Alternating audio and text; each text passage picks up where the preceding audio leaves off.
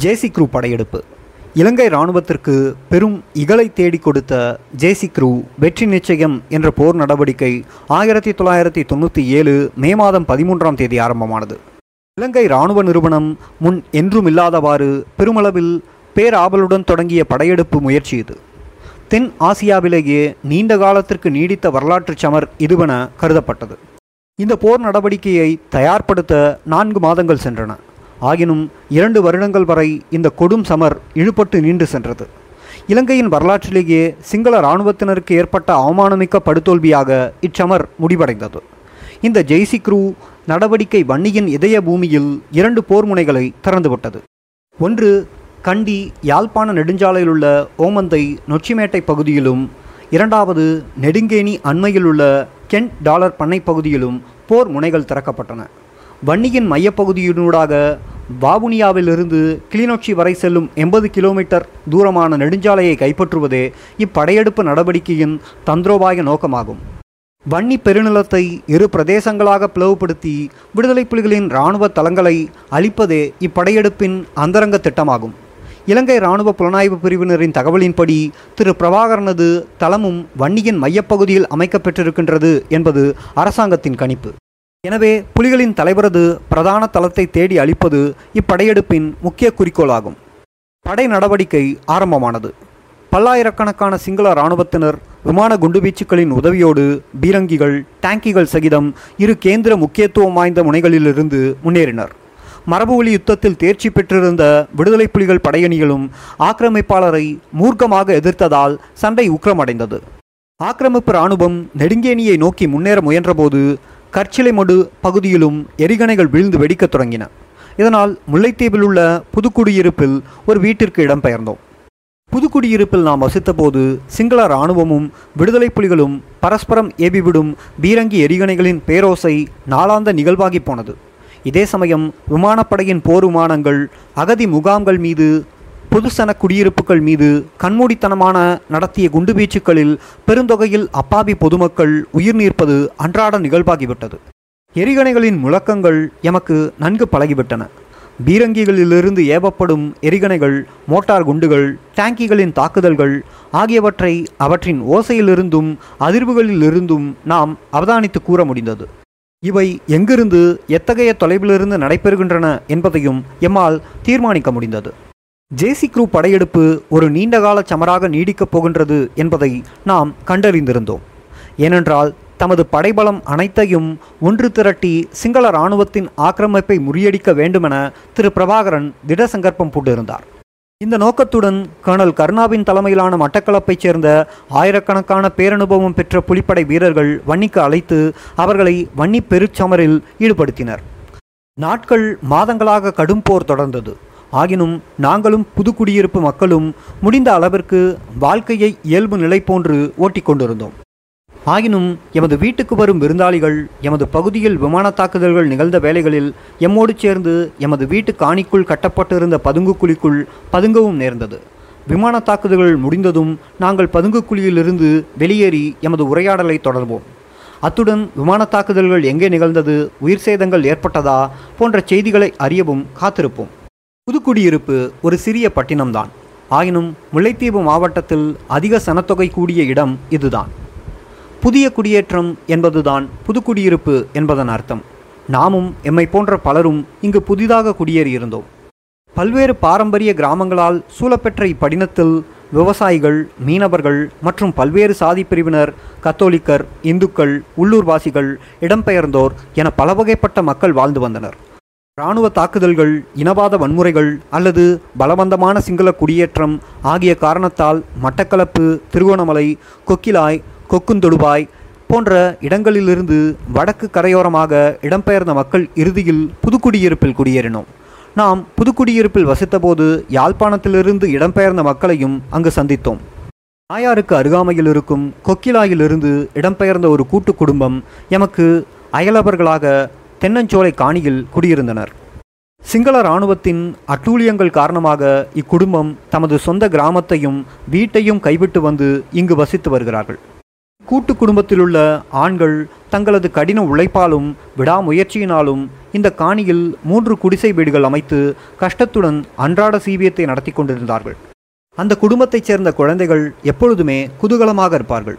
எலும்பும் தோலுமாக மெலிந்து போகிருந்த அந்த குழந்தைகளின் கலகலப்பு எனக்கு ஆனந்தத்தை கொடுத்தது. உற்சாகமான களிப்பூட்டும் குரலால் ஆண்ட்ரி ஆண்ட்ரி என்று வேலிக்குள்ளால் என்னை அழைப்பார்கள். உங்களுக்கு என்ன வேண்டும்? என்று நான் கேட்பேன். உங்களுடைய கோழிகளின் முட்டைகள் சிலவற்றை தருகிறீர்களா? எங்களுடைய கோழி அடை கிடக்கிறது. நீங்கள் முட்டையை தந்தால் அவற்றை அடை வைக்கலாம் என்று குழந்தைகள் சொன்னார்கள். அவர்களுடைய அவசரத்தை பார்க்க போனால் நான் கொடுக்கப் போகும் முட்டைகளிலேயே அவர்களது வாழ்க்கை தங்கியிருப்பது போல தென்பட்டது. என்னிடம் பல்வேறு வித்தியாசமான இனம் சேர்ந்த கோழிகள் இருந்தன. அவை அயல் வீட்டுக்கு சென்று வருவதுண்டு. அந்த அழகான கோழி இனங்கள் குழந்தைகளின் ஆசையை கிளறியிருக்க வேண்டும். அவை போன்ற கோழி இனங்களை வளர்க்க அவர்கள் விரும்பியிருக்கலாம். என்னிடமிருந்த புதிய முட்டைகள் எல்லாவற்றையும் நான் அவர்களிடம் கொடுத்தபோது அவர்கள் அளவடைந்த மகிழ்ச்சியுற்றனர். ஒரு மாதம் கழித்து தங்கள் வீட்டில் பொரித்த கோழி குஞ்சுகளின் எண்ணிக்கையை பற்றி சொல்லி பெருமைப்பட்டு கொண்டனர். கோழி வளர்ப்பு அந்த குடும்பத்திற்கு சிறு வருமானத்தை கொடுத்ததுடன் சத்துணவு உண்ணும் வாய்ப்பையும் ஏற்படுத்தியது.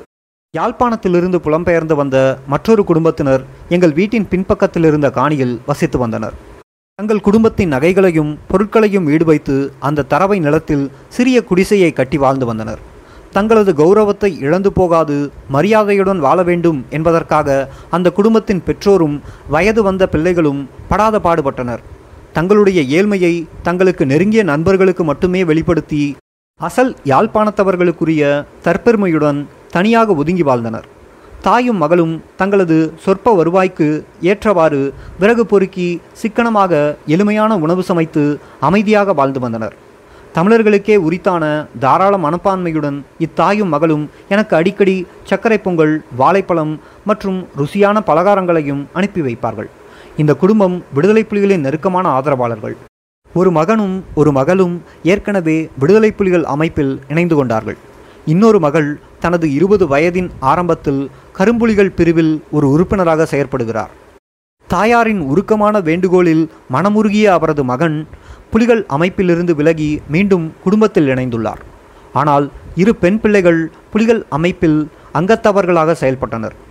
இறுதியாக வறுமையின் கொடுமை தாங்க முடியாது இக்குடும்பம் அக்கறை பச்சையை தேடி வெளிநாடு செல்ல முடிவெடுத்தது. புதிய வாழ்க்கையை தொடங்குவதற்காக அவர்கள் இந்தியா பயணமான போது அவர்கள் செல்லமாக வளர்த்த அழகான பொமேரியன் நாய்க்குட்டியை எனது பராமரிப்பில் விட்டுச் சென்றனர். எமது மற்றைய அயலவர்கள் புதுக்குடியிருப்பில் காலகாலமாக வாழ்ந்து வந்த குடும்பங்களைச் சேர்ந்தவர்கள்.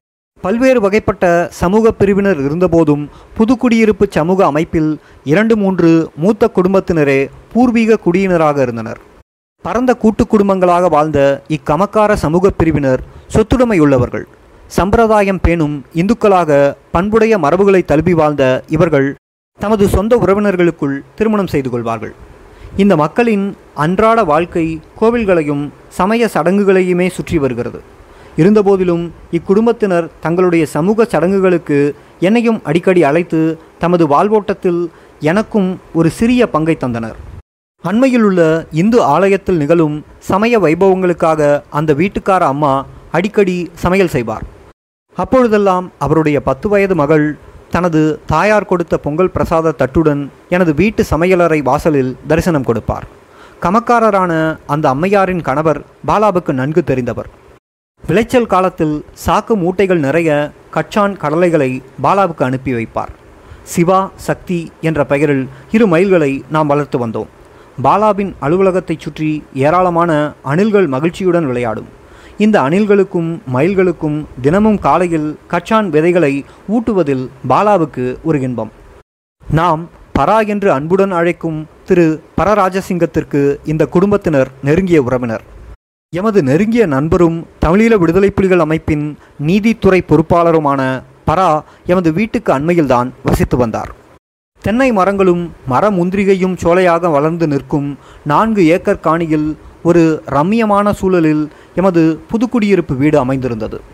நாம் அன்புடன் வளர்த்த பல்வேறு செல்ல பிராணிகளும் பறவைகளும் ஊர்வனங்களும் எங்களை சூழ்ந்து வாழ்ந்தன. கொடிய விஷப்பாம்புகளை தவிர எல்லா விதமான பிராணிகளுக்கும் பறவைகளுக்கும் எமது வீட்டு வளவில் சுதந்திரமும் பாதுகாப்பும் வழங்கப்பட்டிருந்தது. எமது வீட்டுச் சூழலில் தமக்கு எவ்வித தீங்கும் ஏற்படாது என்பதை இந்த உயிரினங்களும் உணர்ந்திருக்கலாம். அணில்கள் ஆனந்தமாக கூடி வாழ்ந்து பெருகின. மயில்கள் ஆடி கழித்து திரிந்தன. பூனைகளும் கட்டக்காளி நாய்களும் கூட வீட்டுக்கு வந்து சென்றன. சோலையாக நின்ற மரங்களில் பறவைகள் கூடு அமைத்து குஞ்சுகள் பொரித்தன எமது வீட்டுச் சூழல் உயிரினங்களின் காப்பகமாக விளங்கியது. வீட்டு முற்றத்தில் விசாலித்து நின்ற மாமரத்தின் நிழலின் கீழ் வட்ட வடிவில் அழகான ஒரு கொட்டகை. அதனைச் சூழ தென்னை சோலை. அதுதான் பாலாவின் செயலகம். இந்த அழகான அமைதியான ஆசிரமத்தில்தான் எம்மை தேடி வரும் விருந்தினர்களை நாம் வரவேற்று உரையாடுவதுண்டு. பல வகையான சமூக உறவுகளின் மையமாக எமது வீடு அமையப்பெற்றது எனலாம். எமது வீட்டின் பாதுகாப்பு ஏற்பாடுகள் மிகவும் தளர்த்தப்பட்டு இருந்ததால் விடுதலை புலிகள் அமைப்பின் பல்வேறு பிரிவுகளைச் சேர்ந்த போராளிகளும் பொதுமக்களும் எமது இருப்பிடம் வந்து செல்வார்கள். பல்வேறு அலுவல்களுடனும் பிரச்சனைகளுடனும் அவர்கள் வருவார்கள். தலைவர் பிரபாகரனுக்கும் தமக்கும் மத்தியில் பாலா ஒரு உறவு பாலமாக இருக்கிறார் என போராளிகளும் பொதுமக்களும் கருதினார்கள். பல்வேறு பிரச்சனைகள் மனக்குறைகள் கோரிக்கைகளாக சொல்லப்படுபவைகளை பாலா பொறுமையுடன் செவிமடுப்பார். தம்மால் தீர்வு காண முடியாத பிரச்சனைகளை திரு பிரபாகரனிடம் எடுத்து விளக்கி தலைவர் மூலமாக அவற்றிற்கு தீர்வு காண்பார். எனது பார்வையில் திரு பிரபாகரன். எமது வீட்டிற்கு திரு பிரபாகரன் அடிக்கடி வந்து செல்வார். உத்தியோக ரீதியாகவும் தனிப்பட்ட முறையிலும் அவரது விஜயம் அமையும். அவர் தனியே தனது மெய்ப்பாதுகாவலர்களுடன் வருவார். மற்றும் சமயங்களில் தனது குடும்பத்தினருடனும் வருவார். அப்பொழுது ஆயிரத்தி தொள்ளாயிரத்தி தொண்ணூற்றி எட்டாம் ஆண்டின் மத்திய காலம். தமிழீழ விடுதலை போராட்டத்தின் வரலாற்று நாயகனான திரு வேலுப்பிள்ளை பிரபாகரனை அறிந்து பழகி சேர்ந்து வாழ்ந்து இருபது ஆண்டுகளுக்கும் மேலாகிவிட்டது. இந்த நீண்ட காலத்தில் தனிப்பட்ட முறையிலும் அரசியல் ரீதியாகவும் கொண்டிருந்த உறவும் அதனால் அவருடன் சேர்ந்து பகிர்ந்த ஆழமான அனுபவங்களும் அவரை புரிந்து கொள்ள ஏதுவாக அமைந்தன. அதாவது இலங்கை தீவின் அரசியல் தலைவிதியை நிர்ணயிக்கும் வல்லாற்றலுடைய ஒரு மாமனிதன் மிகவும் சிக்கலான ஆளுமையை புரியக்கூடியதாக இருந்தது. இந்த இருபது ஆண்டுகால உறவு தமிழரின் விடுதலை போராட்டத்தில் ஒரு சகாப்தம் எனச் சொல்லலாம். இந்த சகாப்தத்தில் அவரது அரசியல் வாழ்விலும் தனிப்பட்ட வாழ்விலும் ஏற்பட்ட இன்பத் துன்பங்களிலும் சரிவு நிமிர்வுகளிலும் இடர்களை நீண்ட வெற்றிகளிலும் நாம் ஒன்றாகவே பயணித்தோம். இந்த நீண்ட பயணத்தின் போது ஒரு இளம் தீவிரவாதியின் விடுதலை லட்சியங்கள் முன்னேற்ற பாதையில் படிப்படியாக மெய்வடிவம் பெற்று வந்துள்ளதை நாம் காணக்கூடியதாக இருந்தது. தமது மக்களின் விடுதலை பாதையில் வெற்றி நடை போட்டுச் செல்லும் அதேவேளை தேசிய சுதந்திரத்தின் உயிர் சின்னமாகவும் திரு பிரபாகரன் உருவகம் பெற்றார். அத்தோடு ஒடுக்கப்படும் அவரது மக்கள் மத்தியில் போற்றி பூசிக்கப்படும் புனிதராகவும் அவர் வளர்ச்சி பெற்றார். தனது சொந்த பாதுகாப்பு காரணத்திற்காக திரு பிரபாகரன் ஒதுங்கி வாழ நிர்பந்திக்கப்பட்டார். இதனை சிலர் தப்பாக கருதி அவரை தனித்து வாழும் துறவியாக சித்தரிக்க முயன்றனர். தொடரும் போர் சூழல் புறநிலையால் ஒதுங்கி வாழ நேர்ந்ததாலும் ஊடகவியலாளர்களை தவிர்த்து வந்ததாலும் அவரை உலகம் புரிந்து கொள்ளவில்லை. அதனால் இன்றைய நவயுகத்தில் அவர் மிகவும் புரியப்படாத மனிதராக அச்சத்திற்குரிய கொரில்லா தலைவராகவும் கருதப்பட்டு வருகிறார். ஆயினும் அவரது அலாதியான இராணுவ வெற்றிகள் அவருக்கு பெயரையும் புகழையும் பெற்றுக் கொடுத்தன. போர்க்கலையில் பிரபாகரன் காட்டி வரும் திறனாற்றல் உலக இராணுவ நிபுணர்களையே திகைப்பூட்டி வருகிறது. ஒருபுறம் தனது மக்களின் ஆழமான அன்பையும் மறுபுறம் உலகத்தாரின் வசைப்பெயரையும் பெற்றுள்ள இந்த உயரம் குறைந்த கட்டமைப்பான தூய்மையான மனிதனுக்கு இவற்றை தேடி கொடுத்தது என்ன? சொந்த மக்கள் மத்தியில் ஒரு பார்வையும் உலகத்தார் மத்தியில் இன்னொரு பார்வையுமாக இரு முரண்பட்ட கண்ணோட்டங்கள் ஏற்பட்டதன் காரணம் என்ன? கேள்விக்குறி. ஆயிரத்தி தொள்ளாயிரத்தி ஐம்பத்தி நான்காம் ஆண்டு நவம்பர் மாதம் இருபத்தி ஆறாம் தேதி யாழ் குடாநாட்டின் கரையோர கிராமமாகிய வல்வெட்டித்துறையில் பிறந்த திரு பிரபாகரன் தனது பதினாறாவது வயது பிராயத்தில் ஆயுதமேந்தி அரசியல் போராட்டத்தில் குதித்தார். இன்றைய மொழியில் சொல்லப்போனால் அவர் ஒரு குழந்தை போர்வீரனாகவே களத்தில் இறங்கினார். சிறு பிராயத்திலிருந்தே அவர் சாதாரண வாழ்க்கையை வாழவில்லை. அவரது லட்சியப்பற்று தீவிரமடைந்ததை அடுத்து தம்மோடு ஒத்த கருத்துள்ள தீவிரவாத இளைஞர்களை அணிதிரட்டி ஒரு புரட்சிகர அமைப்பை உருவாக்கினார். இது ஒரு தலைமறைவு கொரில்லா இயக்கமாக உருவகம் பெற்று ஆயுத போராட்டத்தை ஆரம்பித்தது. பிரபாகரனது துணிச்சலான ஆயுத போராட்ட நடவடிக்கைகள் அரச அதிகாரிகளின் கவனத்தை ஈர்த்தது. இதன் விளைவாக அவர் ஒரு தேடப்படும் நபராக மாற்றப்பட்டு யாழ்ப்பாணத்தில் தலைமறைவு வாழ்க்கையை தழுவ வேண்டி நேர்ந்தது. பலம் மிக்க சிங்கள அரசுக்கு பிரபாகரன் விடுத்த துணிகரமான சவால் அவரை தமிழ் மக்கள் மத்தியில் மரியாதைக்கு உரியவராக பிரபல்யப்படுத்தியது. காலப்போக்கில் மக்களிடையே ஒரு மாவீரனாக சரித்திர நாயகனாக அவர் போற்றப்பட்டார். மிகவும் நுட்பமாக புத்தி கூர்மையுடன் அரசுக்கு சவால் விடுத்த அவர் ஈட்டிய சாதனைகளை தமது வெற்றிகளாகவே கருதி தமிழ் மக்கள் பெருமை கொண்டார்கள். தமது அடையாளத்தையும் தேசிய கௌரவத்தையும் மேம்பாடு செய்யும் சாதனைகளாக இதனை மக்கள் கருதினார்கள். அரசு அடக்குமுறை அதிகாரத்துக்கு சென்றபோது பிரபாகரனின் ஆயுத போராட்டமும் தொடர்ச்சியான வெற்றியை ஈட்டி முன்னேறியது. இந்த வெற்றிகரமான விடுதலைப் போரின் விளைவாகவே திரு பிரபாகரன் தமிழீழ மக்களின் தேசிய தலைவன் என்ற உன்னதமான இடத்தை தனதாக்கிக் கொண்டார். தமிழீழ மக்களின் தேசிய சுதந்திரம் அவரது லட்சிய வேட்கையாக தனியாத ஆன்மதாகமாக உருவெற்றது. விடுதலை போராட்டமே அவரது வாழ்க்கையாகவும் அவரது வாழ்க்கையே விடுதலை போராட்டமாகவும் மாறியது. ஒரு தத்துவ ஆசிரியராகவோ அல்லது சித்தாந்தவாதியாகவோ திரு பிரபாகரன் என்றுமே பாசாங்கு செய்வதில்லை. அவரது அரசியல் லட்சியத்தினை ஆழமாக பார்த்தால் அவரை ஒரு நாட்டுப்பற்றுடைய தேசியவாதியாகவே கருத முடியும். சில சிங்கள அரசியல் விமர்சகர்கள் வாதிடுவது போல பிரபாகரனின் தேசியவாதம் தமிழ் இனவரியை பிரதிபலிக்கவில்லை.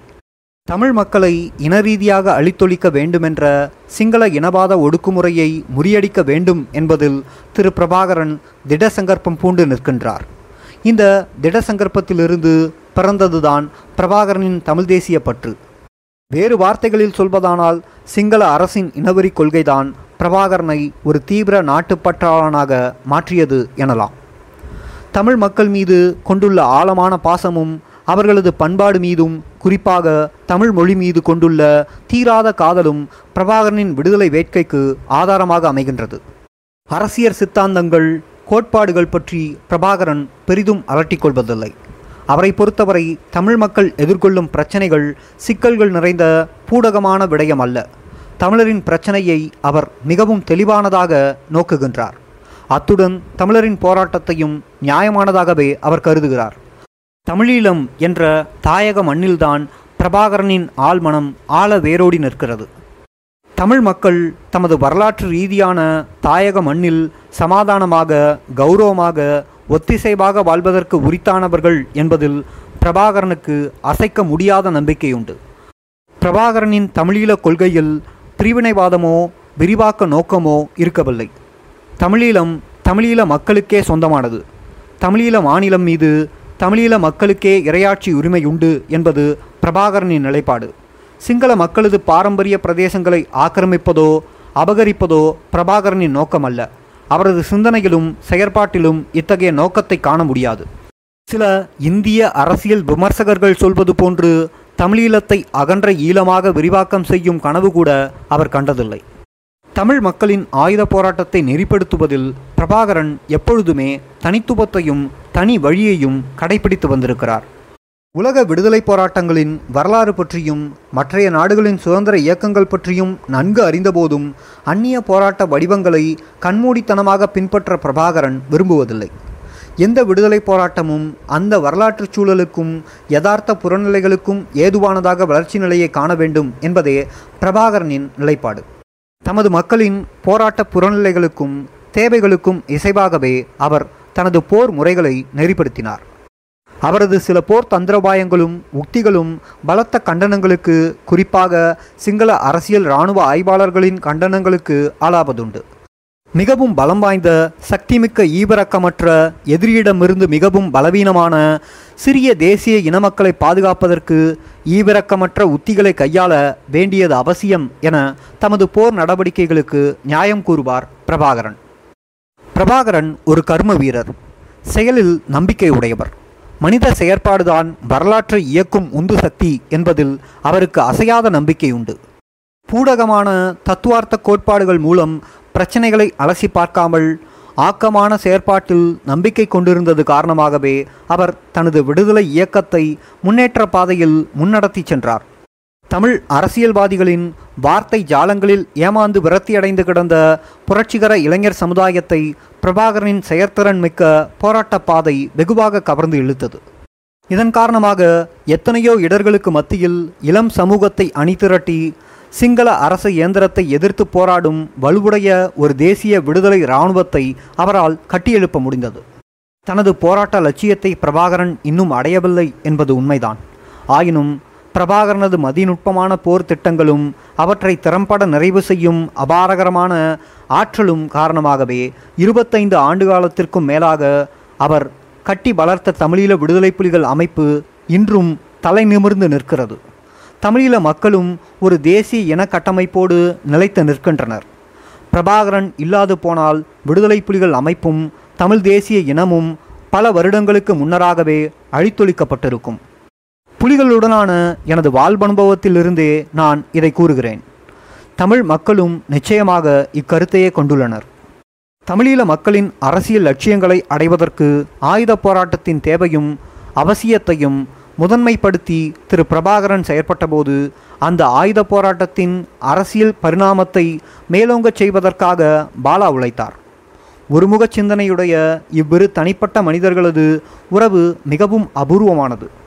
வரலாற்று இயக்கத்தின் ஒரு முக்கியமான காலகட்டத்தில் வெவ்வேறு ஆளுமையுடைய இரு மனிதர்கள் ஒன்றாக இணைந்து முக்கிய பங்குகளை வகித்து செயற்படுவது அபூர்வமான உறவுகளில் இதுவும் ஒன்று. திரு. பிரபாகரனதும் தமிழீழ விடுதலை புலிகள் அமைப்பினதும் ஆலோசகராகவும் தத்துவாசிரியராகவும் செயற்படுவதே தனது பங்கு என பாலா எப்பொழுதுமே கருதி கொள்வார். பாலாவுக்கு அதிகார அபிலாஷைகள் எதுவும் கிடையாது. எழுதுவது கற்பிப்பது ஆலோசனைகள் வழங்குவது போன்றவற்றுடன் தனது பங்களிப்பை அவர் வரையறுத்துக் கொள்வார். அத்தோடு உறுதி தளராத லட்சிய பற்றுள்ளவர் இவை காரணமாகவே திரு. பிரபாகரனின் மிகவும் நம்பிக்கைக்குரிய ஆலோசகராக அவரால் பணிபுரிய முடிந்தது. உண்மை பேசும் நேர்மையான பண்பு பாலாவிடம் உண்டு. இப்பண்பியல்பு காரணமாகவே திரு. பிரபாகரன் பாலாவிடம் அன்பும் மதிப்பும் வைத்திருக்கிறார். விடுதலை போராட்டத்தினதும் திரு பிரபாகரனதும் நலனை கருத்தில் கொண்டு எப்பொழுதுமே எவ்விடயத்திலும் சரியான உண்மை வலுவாத ஆலோசனை வழங்க வேண்டும் என்பதே பாலாவின் குறிக்கோள். தமது ஆலோசனைகளை பிரபாகரன் ஏற்றுக்கொள்வாரா? அல்லது தாம் மனம் திறந்து நேர்மையுடன் கூறுவது அவருக்கு வெறுப்பூட்டுமோ என்பது பற்றியெல்லாம் பாலா கவலைப்படுவதில்லை. திரு பிரபாகரனின் ஆலோசகர் என்ற ரீதியில் எவ்வளவு கசப்பாக இருந்தபோதும் உண்மையை எடுத்துச் சொல்வதுதான் தனது கடமை என பாலா என்னிடம் அடிக்கடி சொல்லியிருக்கிறார். திரு பிரபாகரனின் தனிமனித இயல்புகளை பார்க்கும்போதுதான் அவரை ஆழமாக புரிந்து கொள்ள முடியும். வெளியுலகம் அவரை சித்தரிப்பது போல் அல்லாமல் அவர் ஒரு அன்புள்ளம் படைத்த மனிதர். மற்றவர்களுடன் எளிதில் பழகுவார். கூடி பழகி உரையாடி மகிழ்கின்ற இயல்பு அவரது தனித்துவ பண்பு. அவர் பல்வேறு விவகாரங்களில் ஆர்வமும் அக்கறையும் உள்ளவர். சில விடயங்களில் தீவிரமான நிலைப்பாடும் உடையவர். ஒரு சில விடயங்களில் எனக்கும் அவருக்கும் கருத்து வேறுபாடு உண்டு. விஞ்ஞான அறிவியற் துறையில் அவருக்கு அலாதியான ஆர்வமும் உண்டு. விஞ்ஞான தொழில்நுட்ப அறிவை வளர்த்து கொள்ள வேண்டுமென அவர் அடிக்கடி போராளிகளை ஊக்குவிப்பதும் உண்டு. தமிழ் கலாச்சாரத்திலும் அவருக்கு ஆழமான பற்றுண்டு. போராட்ட வாழ்வு கலாச்சார வடிவங்களில் வெளிப்பாடு காண வேண்டும் என விரும்பும் அவர் இயக்கத்திலும் சமூக மட்டத்திலும் அதனை வலியுறுத்துவார். இராணுவ பயிற்சி முகாம்களில் கலை நிகழ்ச்சிகளுக்கு முக்கிய இடம் கொடுப்பார். இந்த நிகழ்ச்சிகளில் போராளிகள் நேரடியாக பங்களிக்க வேண்டும் என்பது அவரது அவா விடுதலை விழுமியம் சார்ந்த கலை இலக்கிய படைப்புகள் தமிழீழத்தில் வளர்ச்சி காண வேண்டும் என்பதில் ஆர்வமுடையவர். இத்தகைய படைப்பு ஆக்கங்களை அவர் ஊக்குவித்தும் வருகிறார். சுவையான உணவு வகைகளை உண்பதிலும் அவற்றை தயாரிப்பதிலும் அவருக்கு ஒரு தனி விருப்பு. இதனால் அவர் விசேடமான சுவைத்திறனை வளர்த்து கொண்டார். சுவைத்து உண்பதும் வாழ்க்கையின் அடிப்படை இன்பங்களில் ஒன்று என்பதும் சமைப்பது ஒரு கலை என்பதும் அவரது கருத்து. ஒரு சில மரக்கறி வகைகளுடன் மட்டுப்படுத்தப்பட்ட எனது சுவை இன்பத்தை அவரால் புரிந்து கொள்ள முடியவில்லை. எனினும் அவரது இருப்பிடத்திற்கு எம்மை விருந்திற்காக அழைக்கும் பொழுதெல்லாம் மிகவும் சுவையான மரக்கறி உணவு வகைகளை எனக்கென்றே விசேடமாக ஏற்பாடு செய்வார். அவரது இருப்பிடத்திலிருந்து அடிக்கடி பாலாவுக்கு சுவையான உணவு வகைகள் தயாரித்து அனுப்பி வைப்பார். அப்பொழுது எனக்கும் மரக்கறி உணவு வரும். இப்படியான அவரது கவனிப்பால் எனது சமையல் சுவை குறைவதுண்டு. போர்க்கலையில் திரு பிரபாகரன் அபாரமான ஆற்றல் படைத்தவர் என்பது அனைவருக்கும் தெரிந்த விடயம். ஆயுத போராட்ட வாழ்வில் அவரை ஆழமாக ஈர்ப்பது வெறும் ஆயுதங்களோ சீருடைகளோ இராணுவ தொழில்நுட்பங்களோ அல்ல. சீரான வாழ்க்கையை நெறிப்படுத்தும் சில போர் பண்புகளை அவர் பெரிதும் மதிக்கிறார் என்பதே எனது கருத்து. அவரது சமூக தத்துவார்த்த பார்வையிலும் இந்த பண்புகள் முக்கிய இடத்தை பெறுகின்றன. இந்த போர் பண்புகளில் முக்கியமானது ஒழுக்கம். திரு. பிரபாகரனது பார்வையில் வாழ்க்கை நெறிக்கு மையமான கோட்பாடு ஒழுக்கம்தான். ஒழுக்கம் கட்டுப்பாடு போன்ற பண்புதான் அவரது தனிப்பட்ட வாழ்விலும் சமூக பார்வையிலும் இராணுவ அரசியல் ரீதியான அவரது தலைமைத்துவத்திலும் மேலாண்மை செலுத்தி நிற்கின்றன.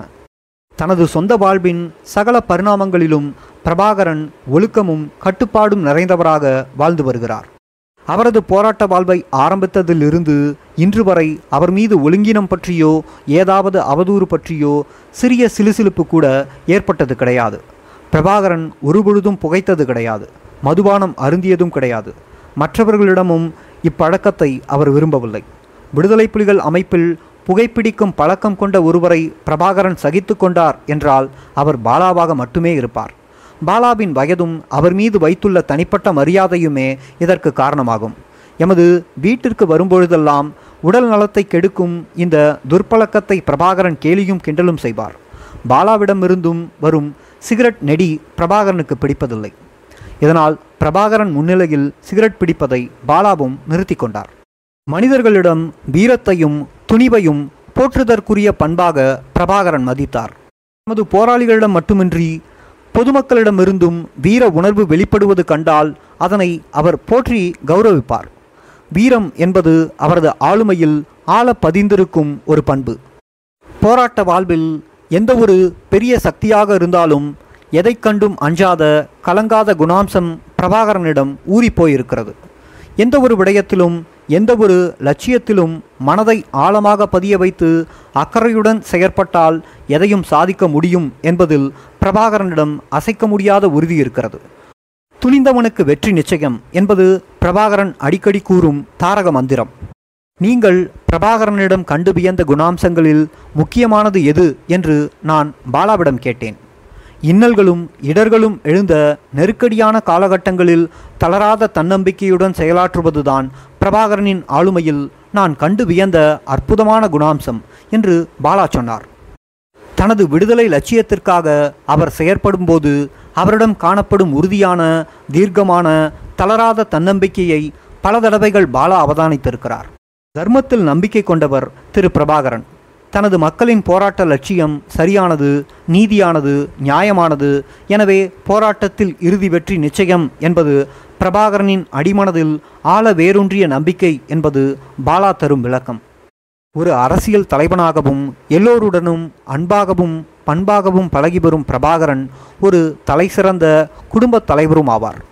தனது வாழ்க்கையில் ஒவ்வொரு நாளும் இருபத்தி நான்கு மணி நேரமும் கடமையில் ஈடுபட்டிருந்த போதும் போராட்டத்தின் பெரும் பொறுப்புகளுக்கும் கணவன் தந்தை என்ற நிலையில் தனது குடும்ப கடப்பாடுகளுக்கும் மத்தியில் ஒரு ஒத்திசைவான சமநிலையை பேணி அவர் செயற்பட்டு வருகிறார். இந்த அபூர்வமான உறவில் பிரபாகரனின் மனைவியான மதிபதனி அதியுயர்ந்த தியாகத்தை செய்திருக்கிறார் என்றுதான் சொல்ல வேண்டும். தாம்பத்திய வாழ்வில் கணவருடன் எந்த அளவிற்கு ஒன்றித்து வாழ அவர் விரும்பினாரோ அந்த அளவிற்கு வாழ்க்கையை நடத்த நேரமும் வாய்ப்புகளும் அவர்களுக்கு கிடைக்கவில்லை. பிள்ளைகளை பேணி பராமரிக்கும் பொறுப்பில் அவர் எப்பொழுதுமே கண்ணும் கருத்துமாக இருப்பதால் அவரது செல்வாக்குதான் பிள்ளைகள் மீது படிமானமாக இருக்கிறது. பிரபாகரனது குடும்பத்தின் வாழ்க்கையை சாதாரண வாழ்க்கையாக கருதிவிட முடியாது. பிரபாகரனது மனைவி பிள்ளைகள் என்பதால் அவர்களுக்கு தனித்துவமான சமூக அந்தஸ்து இருக்கிறது. இந்த சமூக தகமையிலிருந்துதான் அவர்களது வாழ்க்கை முறையையும் உறவு முறையையும் ஆய்வு செய்ய வேண்டும்.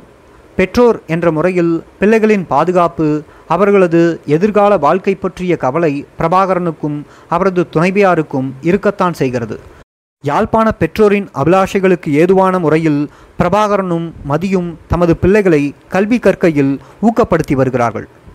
கல்வி அறிவை பிள்ளைகளிடம் விருத்தி செய்ய வேண்டும் என்பதில் மதிக்கு ஆழமான அவா இருப்பதால் தனது பிள்ளைகளுக்கு வீட்டில் தனியாக பல மணி நேரம் அவர் பாடம் சொல்லிக் கொடுப்பார். பிரபாகரன் குடும்ப பற்றுள்ளவர். அறவாழ்வும் அவரது வாழ்க்கையின் அடிநாதமாக இருக்கிறது. பிரபாகரனுக்கு கடமை ஓய்வு கிடைக்கும் சந்தர்ப்பங்களில் தனது துணைவியாரையும் மூன்று பிள்ளைகளையும் அழைத்து கொண்டு எங்கள் வீட்டுக்கு வருவார். ஆயிரத்தி தொள்ளாயிரத்தி எண்பத்தி ஐந்தாம் ஆண்டு பிறந்த அவரது மூத்த மகனின் பெயர் சார்லஸ். சார்லஸை விட ஒரு வயது இளமையான மகள் துவாரகா. ஆயிரத்தி தொள்ளாயிரத்தி தொண்ணூற்றி ஆறாம் ஆண்டு எதிர்பாராத அதிசயமாக குடும்பத்திற்கு வந்து சேர்ந்த குழந்தை பாலச்சந்திரன்.